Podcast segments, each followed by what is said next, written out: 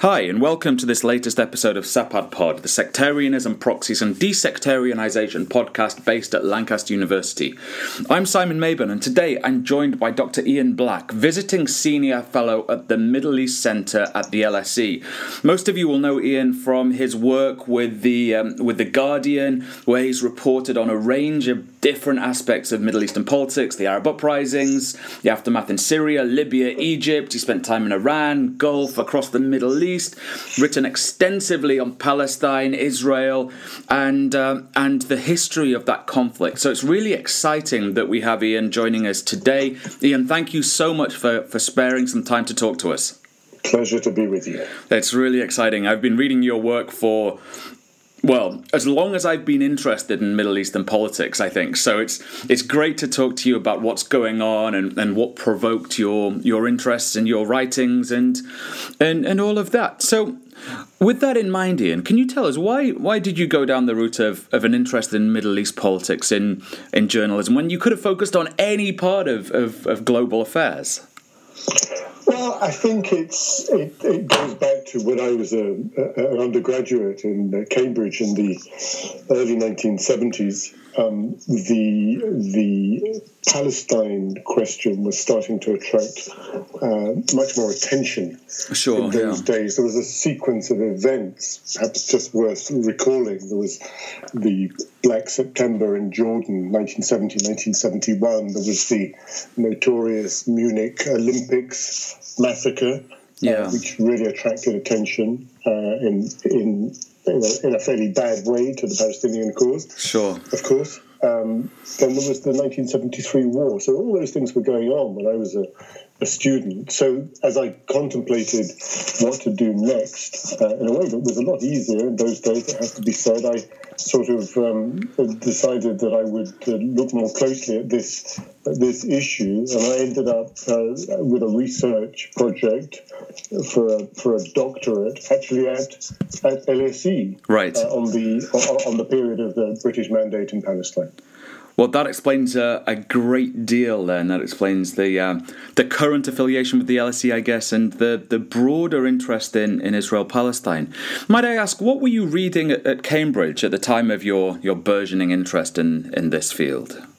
Well, I was studying history and what was then a new uh, degree in social and political sciences. I think it was set up in, uh, at that time to compete with um, with PPE at, uh, at, Oxford. Sure. So I had a combination of you know fairly standard historical studies plus a dose of uh, then what was then in some ways fairly new social science, political science, uh, and and the two together brought me to the Department of Government at uh, at LSE. Though I have to say, not that it really matters, but there's no connection between the fact that I uh, did my doctorate there and the subsequent thing 40 years later when I uh, was invited to go back to the Middle East Centre. So just a nice symmetry then, perhaps. Yeah. Sure. A coincidence. Okay, fair enough. So can you tell us a bit about your, your doctoral thesis then, Ian? So, like you know, any sort of historical research, you've got to have the, the raw material. And in those days, both in, in archives, both in, uh, in, in this country, in Britain, and in Israel, they were starting to release uh, documents which allowed researchers to look at the original raw material rather than rely on the, as ever, then as now, uh, the, the, the, the polarized narratives and the very divisive debates about the issue. So that was a way in those years, and the talking about the mid 1970s, of looking at the early years of the uh, British mandatory rule uh, in Palestine. And I focused uh, on the question, the key question, it seemed to me, uh, of uh, Zionist attitudes towards the Arabs. Palestinians weren't particularly called Palestinians in those days, but they were the Arab population of Palestine, who, of course, from the beginning, from uh, from the beginning of British rule in 1917, were opposed to what they saw as a uh, as an illegitimate uh, enterprise by uh, foreigners. Uh, sure. But the documents were key to that, both in Britain and especially in Israel. And what did you take out of those documents? I think in the big picture, what I took out was the um, uh, inevitability of uh, the clash that took place between the Zionist movement and the Arab population of Palestine. And that was significant in a sense because uh, I think the mainstream Zionist narrative was that it was all about bringing benefits to the land, which would be shared with the uh, native population.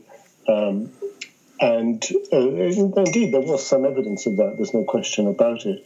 But at the political level, from very early on, uh, from from the Balfour Declaration and the British conquest of Palestine, there was no question about the opposition of what were then the vast majority of the population to the uh, Zionist presence, which of course was uh, written into the terms of the British mandate. It was not just the question of British rule; it was a question of British rule that adopted a project that was opposed from the start by the uh, majority of Yeah. the Uh, the, the native population. I guess there was another set of challenges of, of doing this at the time in terms of the sort of the intellectual, political, social climate in which you were working. I mean, we were operating at a time when when relations between Israelis and, and Palestinians are, are fractious, but but in the in the seventies there was a sort of I guess a violent form of resistance to to the other, right? Which which must have made this quite a, a difficult project to work on. It was always a difficult subject, and it remains so. It's highly contentious, but I think that actually, in the big picture over the years, you've seen uh, a shift in understanding, uh, far more understanding perhaps, of the Palestinian side of the story, uh, which has, in, you know, in recent decades, has um, has had much more um, exposure, if you like, and of course, Palestinians themselves uh, have uh, in different ways contributed to this greater uh, understanding the political circumstances as ever, uh, uh, and also the social circumstances, if you like, given the absence of a state to this day.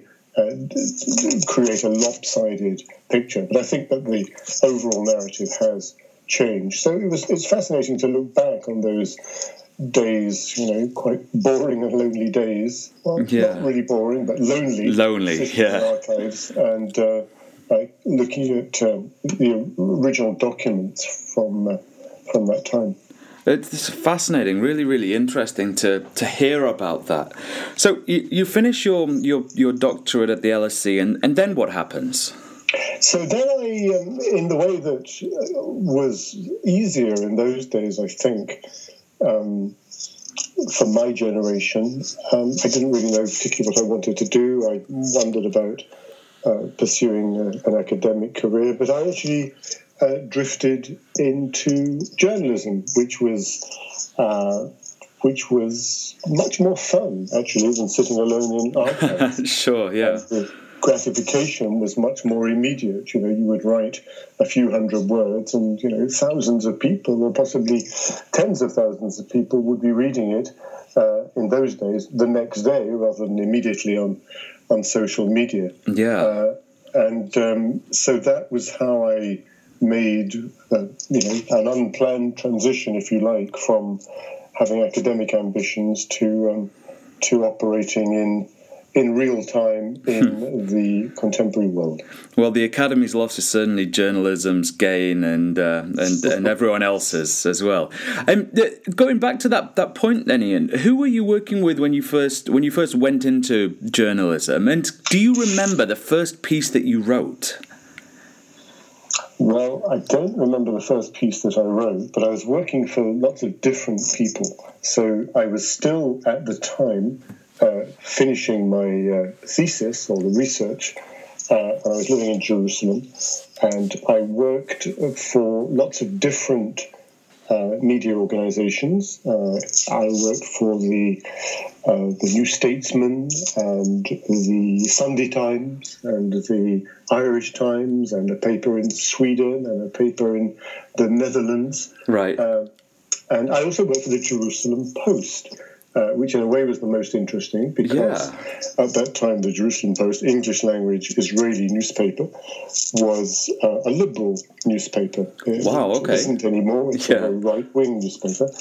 Uh, and I was appointed to be their correspondent for the occupied territories. Okay. They weren't called the occupied territories, they were called the administered territories, which is a reflection, of course, as, as ever, of the uh, you know choice of terminology reflecting the political situation. But that was a fascinating and I think very formative experience. Yeah, that's that's really interesting. So, what what type of issues were they particularly interested in at the at the Jerusalem Post, a left leaning newspaper, which is very incongruent to me. That idea.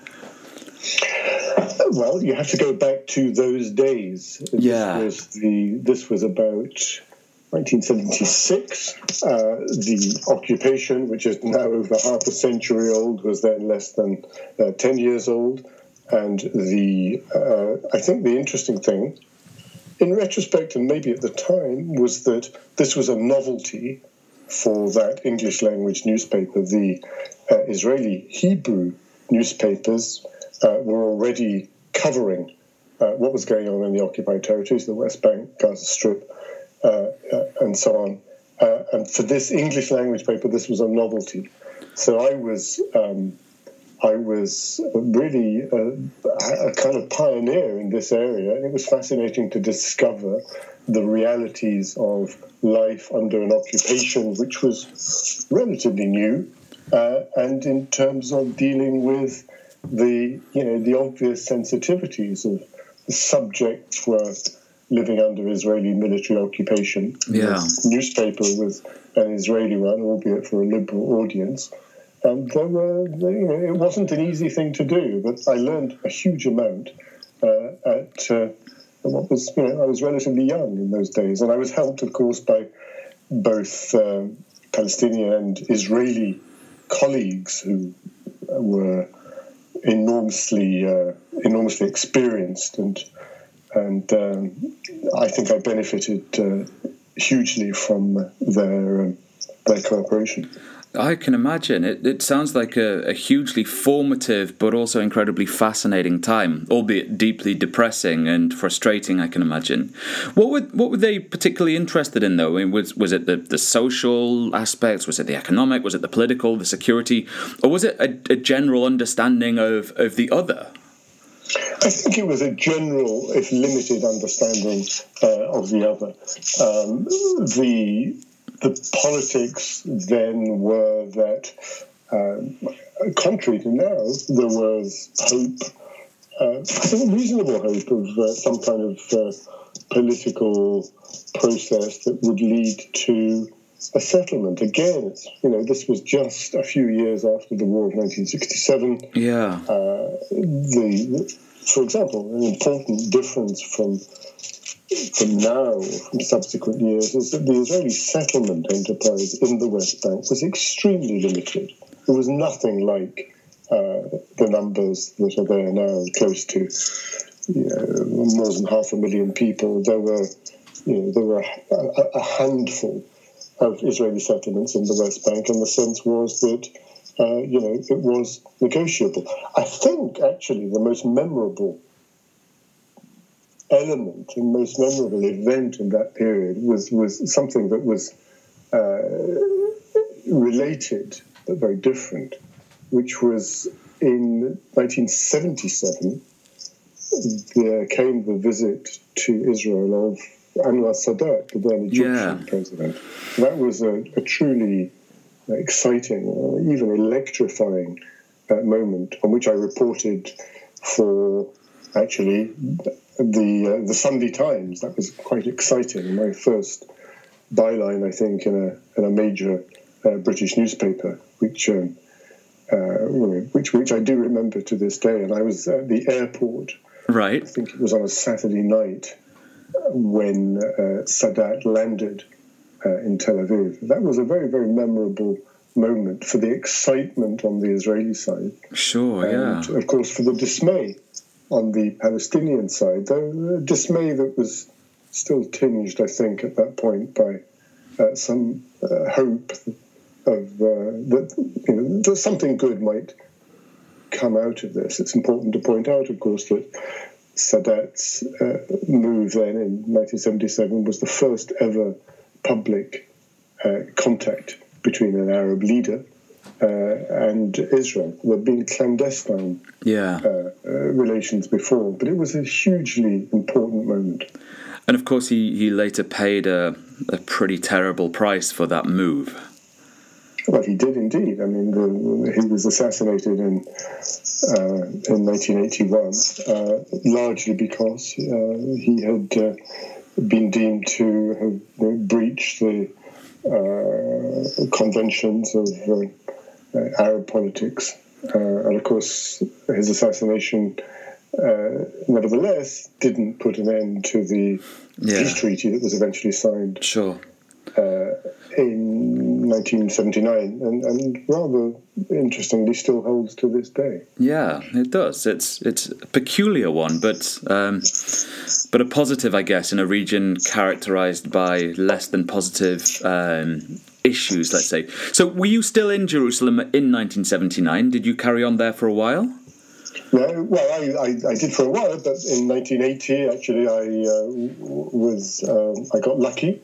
Um brandishing some of those uh, bylines, uh, I got a job at the Guardian in London, which was uh, uh, obviously an enormously exciting thing Yeah. to um, to happen. Uh, it was a very big deal. So uh, yes, I uh, I uh, entered the the. Uh, I I don't know how to put it. Really, it was an extraordinary thing to work for such a, a famous and highly regarded uh, newspaper Yeah, of course. even e- even before the, the digital age, which has changed so much. Yeah. Uh, it's hard to remember. It's hard to imagine that uh, you know life, there was life before emails and mobile phones and Twitter and Facebook, but there was, uh, and in some ways it was it was. Uh, I think it was the, the slightly slower pace of things. Obviously, things could always get very hectic even then, but the slightly slower pace of things was an advantage, actually, even though, of course, there are clear uh, advantages to uh, the technology that we all benefit from today. Yeah, certainly.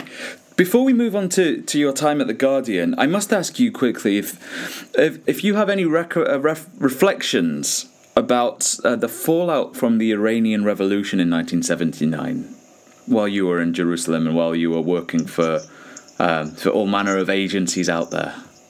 The Iranian Revolution was clearly uh, an enormously important event uh, across the Middle East, but I think that, like many important events, its significance became clearer more in retrospect than it was at the time. Sure. Um, you know, I think there is a there's a sort of basic human habit to um, focus on where you are and what you're doing. Now, I certainly was aware of it, and I certainly remember uh, being very impressed by reports in the Guardian written by the colleague and friend who was played an important role in my working life. It was Martin Woollacott.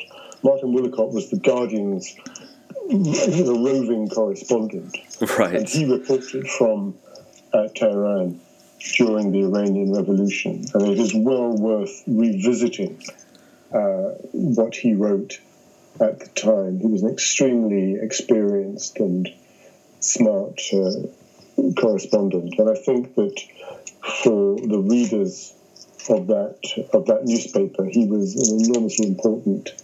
Uh, uh, he, he made an enormously important contribution to understanding of that. My own experience of Iran was a little bit later, uh, than not long afterwards. When I was back in the region again a few years later, I and I was based in Jerusalem, but with a regional role. I visited uh, Iran quite a few times, uh, and that and that was, of course, during the eight-year war with Iraq, which made a, a, a very powerful uh, impression on me. Uh, it was a, a, very extreme and, of course, very lengthy um, uh, experience on both sides. You know, yeah. Twice as long as the First World War as well. Yeah, of course. So it's I mean, I could sit and talk to you all day about this, Ian. I could sit and talk to you and ask you so many questions about time spent in certain places and reflections. But I'm conscious we are we are rapidly running out of time. I wonder if you could tell us a little bit about the challenges of of reporting on a region as a whole that was so fluid in so much flux, because uh, that that must have posed a range of, of serious challenges to ensure um, accurate information and, and a quality of, of coverage. Quality or equality? Well, both, I guess. I mean, you know, I think that I don't think the Middle East is any different from any other part of sure uh, the world. Yeah, uh, I think that if you know if you're reporting on it, you need to uh, you need to follow things closely. You need to be on the ground in the countries involved and not sitting in London or Washington or Paris and pontificating. I do really uh, believe that that is one of the, the, the fundamentals of reporting. Reporting means being on the ground, knowing people, uh, managing to get on with governments, regimes, but also knowing people in opposition, intellectuals, uh, ordinary people who don't know about uh, politics, and if possible, of course, speaking uh, the languages yeah. required, whether that is you know uh, Arabic or Spanish or Chinese. And I actually think that uh, that's that's a, a, pretty important thing. That currently uh, journalists these days are doing better than they did uh, in my day. Right. So being on the ground, knowing your stuff, uh, knowing the history, and of course being aware uh, in situations of conflict, in particular, that you are in a situation where people will challenge what you say being aware of the need to uh, not to not to not to swallow official narratives on both sides because governments, particularly governments which have no accountability uh, and no uh, public opinion to worry about, they do lie very very brazenly indeed, especially in the Middle East. Um, and uh, you need to be uh, on your toes yeah. Um, yeah, I mean, there's lots more that can be said. that, but, uh, well, we'll have to I, do a follow up. I don't think, but I don't think, again, I don't think that the Middle East is uh, unique in that sense at all. Sure. Yeah, I, I would be inclined to agree. Uh, I, there's there's a, a, number of huge debates in, in academia about the exceptional nature or, or not of the Middle East, and and I think the Middle East has its own peculiarities, mm-hmm. the same as, as any other region, but it, it's certainly not exceptional.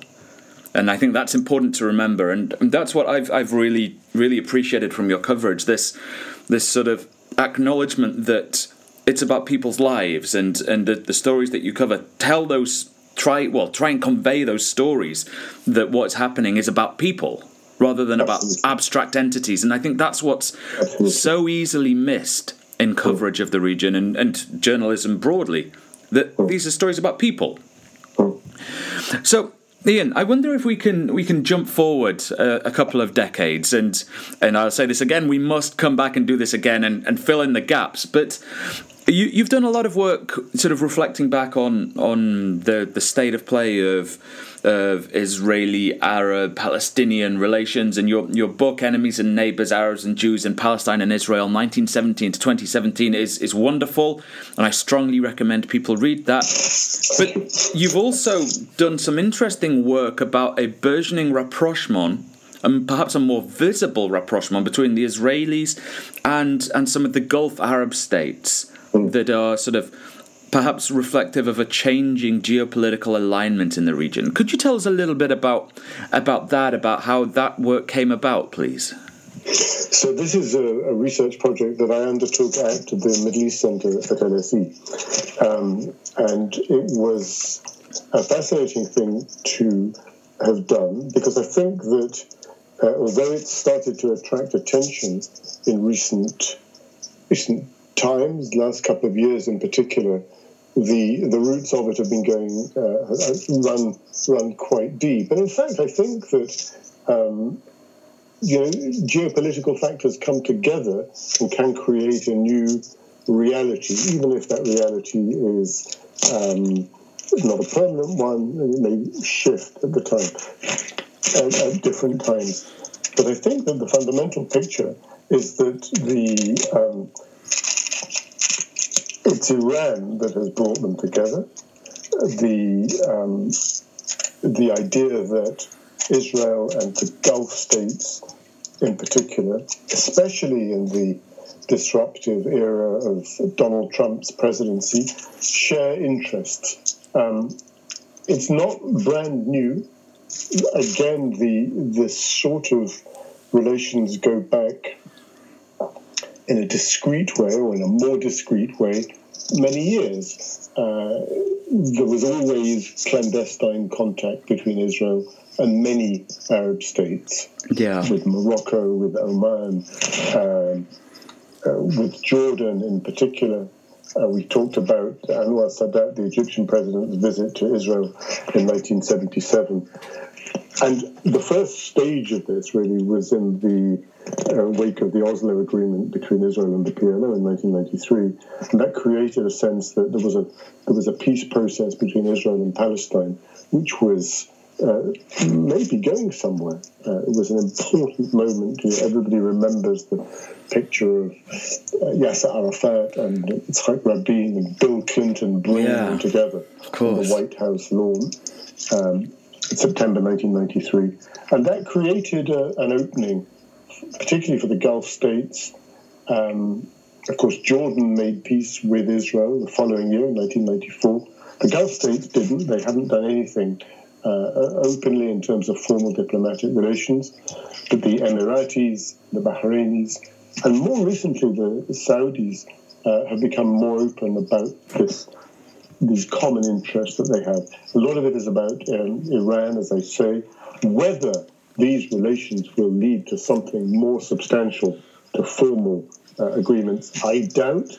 Uh, that was one of the questions I was looking at in this research project. Will the Gulf states, in short, be prepared to, to abandon the Palestinians and to make peace uh, with the Israelis? I don't think so. Uh, I think that there was hope that that would happen. Trump um, Trump's famous deal of the century that we've heard so much about in recent times. Uh, the Israeli Prime Minister Netanyahu, uh, I think that they got that wrong. I think that there are limits to what any Arab states will do with Israel as long as the Palestinian issue remains uh, unresolved. We're talking about generational change and economic interests, security interests. Sure. I, I don't think that there is the capacity for it to develop much further beyond what we've seen already. And how important do you think are domestic factors in those decisions? Uh, I, I remember seeing some polling data from across the Gulf that suggested that there is widespread uh, anger and concern amongst the domestic populations of, of, of, states such as Saudi and the Emirates about any burgeoning rapprochement, diplomatic rapprochement with with their their, their states and, and the Israelis?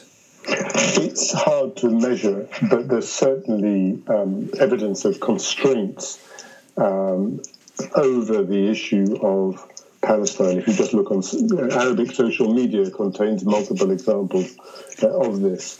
The uh, the idea of normalization, tatbiya, in, uh, in Arabic is a is, is a well known hashtag uh, on Twitter uh, because people are opposed to it.